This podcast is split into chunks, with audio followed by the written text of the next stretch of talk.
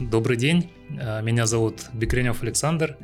Я являюсь руководителем направления оплаты труда группы компании GV Gold. В продолжении подкаста Евгении Владимировны, зам генерального директора по персоналу, возникли дополнительные вопросы, которые касаются расчета заработной платы, дополнительных выплат, надбавок и прочих вопросов, связанных с оплатой труда. Я постараюсь ответить на эти вопросы а, без конкретных цифр, чтобы было максимально понятно.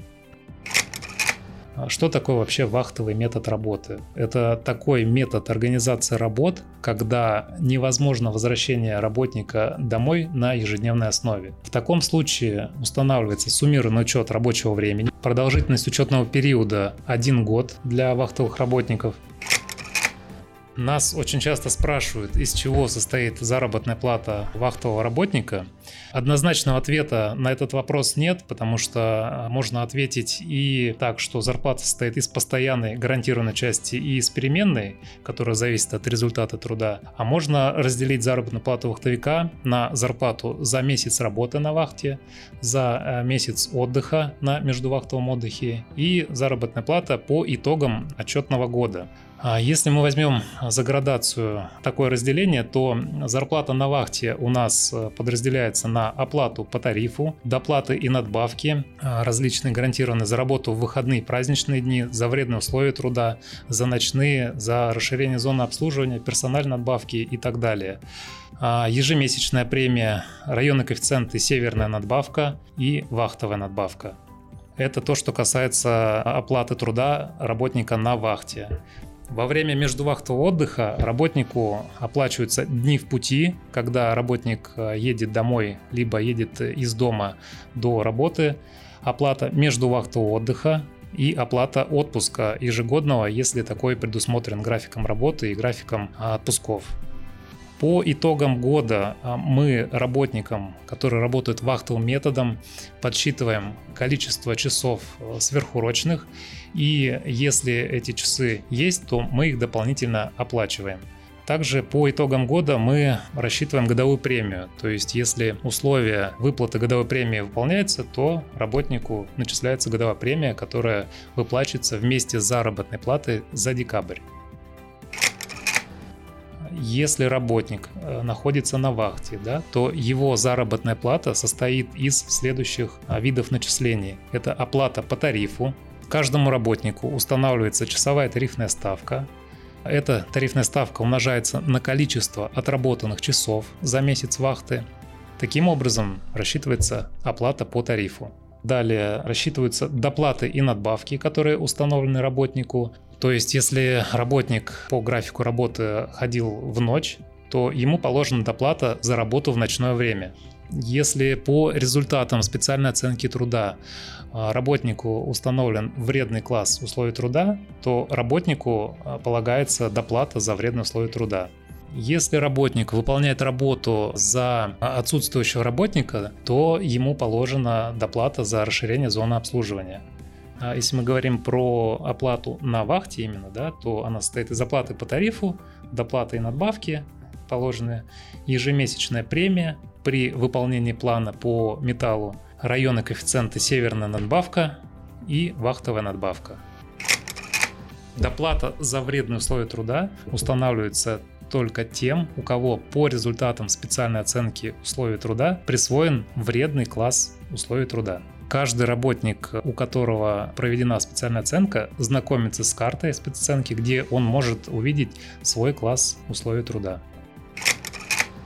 На межвахтовом отдыхе, когда работник выезжает с вахты, ему в табеле проставляется день в пути и оплачивается из расчета 8-часового рабочего дня, умноженного на часовую тарифную ставку работника, без начисления районного коэффициента и северной надбавки.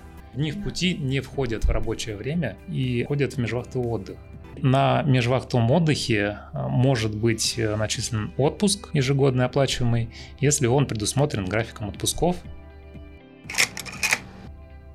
когда работник получает э, заработную плату. То есть мы в соответствии с Трудовым кодексом обязаны выплачивать заработную плату два раза в месяц. Расчет заработной платы строго регламентирован локальными нормативными актами а, и нормативными актами Российской Федерации, в том числе это постановление правительства. Соответственно, никаких э, шагов вправо-влево какой-то самодеятельности у нас нет. Мы всю заработную плату считаем в соответствии с этими актами. В Иркутской бизнес-единице и Алданской бизнес-единице разница. У нас эти даты 13 число а, расчет окончательной заработной платы и 28 числа у нас выплата так называемого аванса. На Тарынской бизнес-единице у нас э, даты 10 число заработная плата и 25 числа аванс. Если работник находится на межвахте, допустим, он уехал в июле на межвахту, то оплату межвахты за июль он получит либо 10 августа, либо 13 в зависимости от бизнес-единицы. Что такое средняя заработная плата? От чего зависит зарплата на конкретной позиции? Средняя заработная плата – это среднее арифметическое значение суммы заработных плат в единицу времени. То есть, опять же, лучше на примере, да? Если средняя зарплата в месяц 100 тысяч рублей, то понимаем, что годовой доход у этого работника миллион двести. То есть 100 тысяч рублей умножить на 12 месяцев, получаем миллион двести. А размер заработной платы зависит от размера часовой тарифной ставки или оклада, предусмотренных штатным расписанием, наличия доплаты надбавок, то есть если ходил работник в ночь, не ходил, есть у него вредные условия труда или нет. А размера районного коэффициента и северной надбавки, но ну, это больше, наверное, разница между бизнес-единицами. Эти коэффициенты разные. Часовая тарифная ставка и оклад зависит от уровня квалификации работника. А, есть у нас деление на основное вспомогательное и обслуживающее производство. Понятное дело, что у основного производства часовые тарифные ставки выше, чем у вспомогательного. Также размер заработной платы часовых тарифных ставок окладов привязан к рыночным значениям но, опять же, нельзя ориентироваться на что-то одно, то есть нельзя ориентироваться только на рынок, да, либо только на соотношение между профессиями внутри одного предприятия.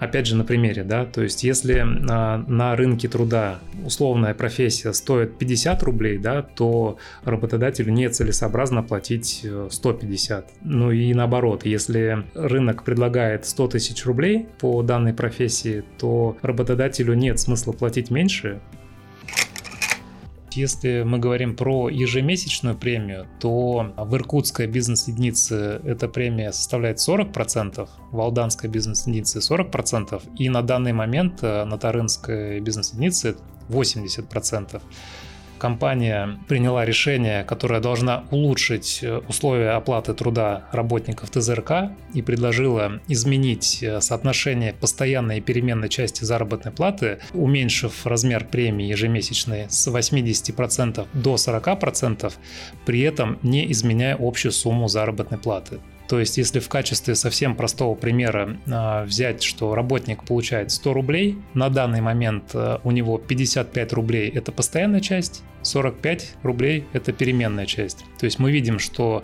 на Тарыне на данный момент достаточно высокий процент переменной части заработной платы. Соответственно, э, есть риск того, что при невыполнении плана по металлу работник может этих 45 рублей лишиться компания приняла решение, которое должно улучшить условия работников и предложила изменить это соотношение, а, уменьшив э, ежемесячную премию до 40%, тогда при заработной плате 100 рублей постоянная часть составит 70 рублей, а переменная 30 рублей. Соответственно, уменьшатся риски работника потерять эти деньги при невыполнении плана по металлу. То есть кроме снижения такого риска никаких изменений для работника нет. Он как зарабатывал свои 100 рублей, он будет продолжать их получать. Как рассчитывается годовая премия? Для расчета годовой премии мы по каждому работнику определяем его среднюю заработную плату. Средняя заработная плата определяется за отчетный год. Далее средняя заработная плата умножается на 1,7 и на коэффициенты за выполнение плана, за стаж работы и коэффициент трудового участия. Все составляющие расчета годовой премии описаны в путеводителе сотрудника GV Gold. По результатам работы за отчетный год в конце декабря подводятся итоги выполнения бюджетного плана по металлу. Исходя из процента выполнения этого плана рассчитывается годовая премия. Каждый работник GV Gold, независимо от бизнес-единицы, получает годовую премию при условии выполнения производственного плана, а также стажа работы на предприятии более 6 месяцев.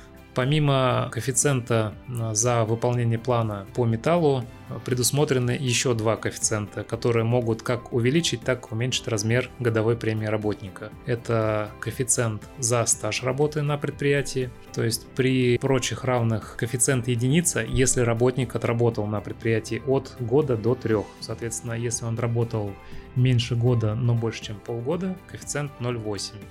Если отработал больше трех лет, но меньше пяти, коэффициент 1,2.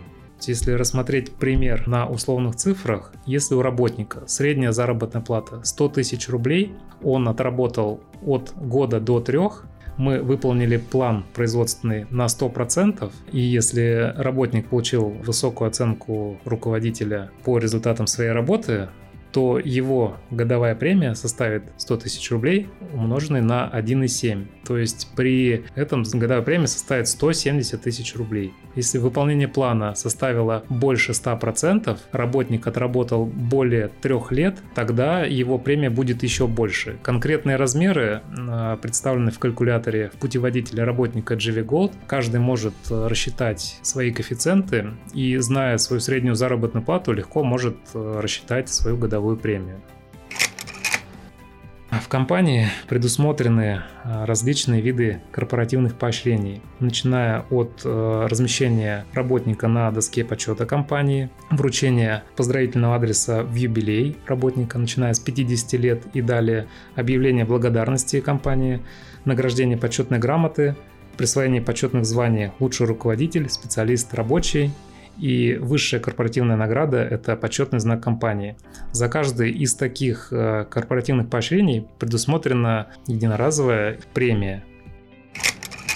Как таковая компенсация за проезд к месту работы обратно сейчас уже не актуальна в связи с тем, что работодатель сам покупает билеты Компенсация за проезд до места работы и обратно с июня 2021 года а, возмещается 100%, а, покупаются билеты работодателем, но в крайних случаях, когда работник приобрел билеты самостоятельно, ему также возмещается стоимость э, потраченных средств при предоставлении подтверждающих документов.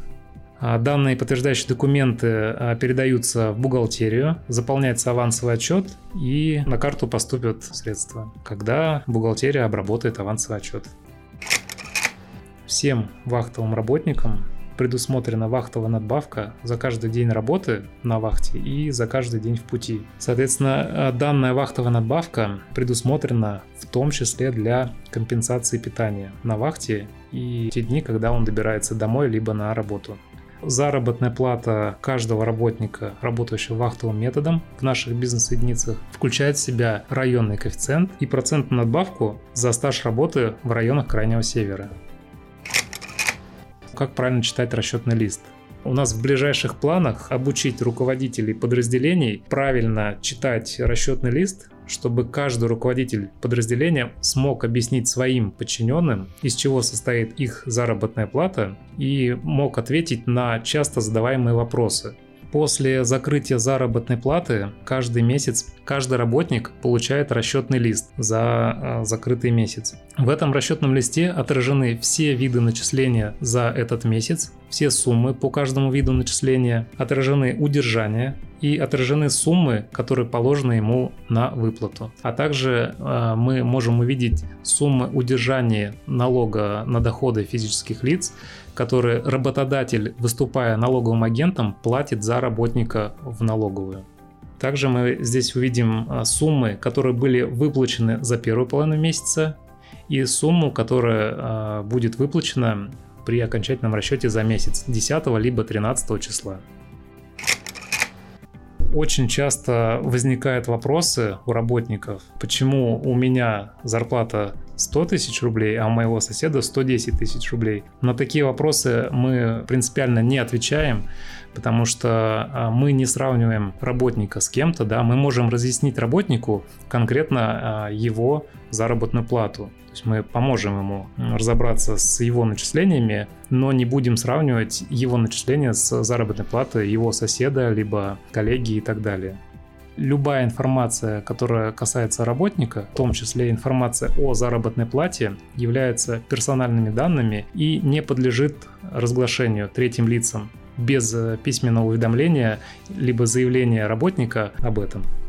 Я могу сказать, что очень часто звонят жены наших вахтовиков, просят э, сообщить им размер заработной платы, прислать справку 2 НДФЛ о сумме заработной платы, которую он получает.